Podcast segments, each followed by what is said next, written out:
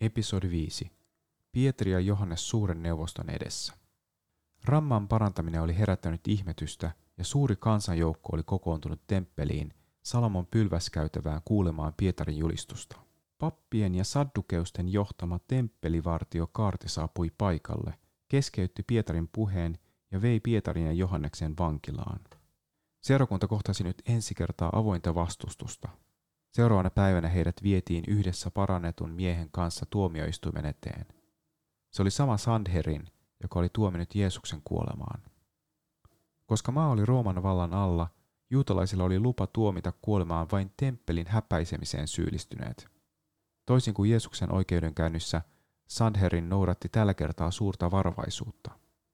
He odottivat aamun asti ennen kuin istunto aloitettiin, niin kuin laki vaati. Laki, jota he olivat rikkoneet Jeesusta tuomitessaan.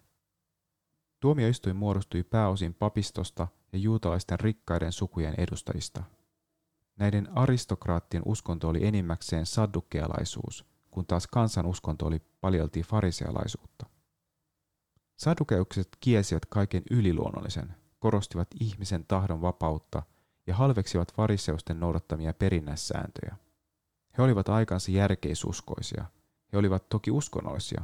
He uskoivat Jumalan ja Mooseksen lakiin, mutta eivät enkeleihin, henkiin eivätkä ylösnousemukseen. He olivat muuttaneet uskonnon moraalijärjestelmäksi. Jeesuksen vastustajat olivat olleet enimmäkseen fariseuksia, mutta vastarinta nousi nyt saddukeuksista, jotka vastustivat ylösnousemusjulistusta. Pietari, Johannes ja parannettu mies seisoivat neuvoston edessä täynnä pyhää henkeä. Pietari ja Johanneksen olemus sävähdytti saddukeuksia, vaikka he olivat tavallista rahvasta ilman oppiarvoja ja muodoista koulutusta. Apostolien kuulustelu alkoi kysymyksellä, millä voimalla tai kenen nimeen te tämän teitte? Jos ihme olisi tapahtunut muussa kuin Jumalan nimessä, lain mukaan apostolit olisi voitu tuomita kuolemaan kansan viettelemisestä epäjumalan palvelukseen. Pietari painotti, kuinka arvotonta oli vastustaa hyvän tekemistä rammalle. Sitä hän vastasi, että mies oli parannettu Jeesuksen Kristuksen nimen kautta, sen miehen, jonka tämä sama tuomioistuin oli ristiinnaulittanut ja jonka he halusivat unohtaa. Ramman parantanut voima oli sen miehen voimaa, jonka Jumala oli herättänyt kuolleista. Pietari osoitti, ettei hän ollut johtamassa ihmisiä pois Jumalan luota, vaan päinvastoin Jumalan luo. Tämä tarkoitti samalla sitä, että syyttäjät itse syyllistyvät siihen, josta syyttivät. Yleinen mielipide oli apostolien puolella. Apostoleja oli vaikea rankaista hyvän tekemisestä. Neuvosto päätti uhkauksin saada heidät vaikenemaan, mutta turhaan. Pietari sanoi tottelevansa ennemmin Jumalaa ja jatkavansa julistustyötä. Pietari ja Jaakob palasivat juutalaisten korkeimman neuvoston edestä seurakunnan keskelle. Heitä oli pidetty yövankeudessa, kuulusteltu ja uhkailtu.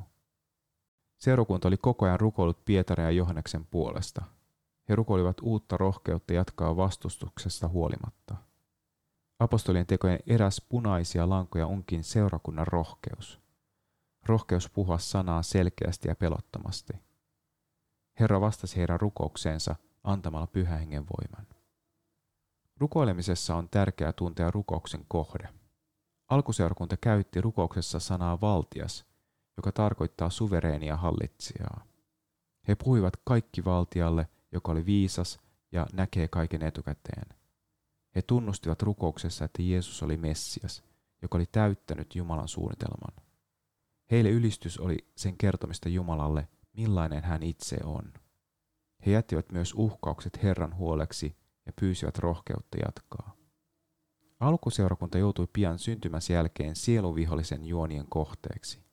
Siihen kuului pelottelu ulkoisilla vaaroilla, jotta seurakunta jättäisi evankeliumin julistamisen.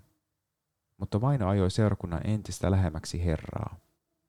Seuraava juoni oli synnyttää eri puraa ja harhaoppia seurakunnan sisään.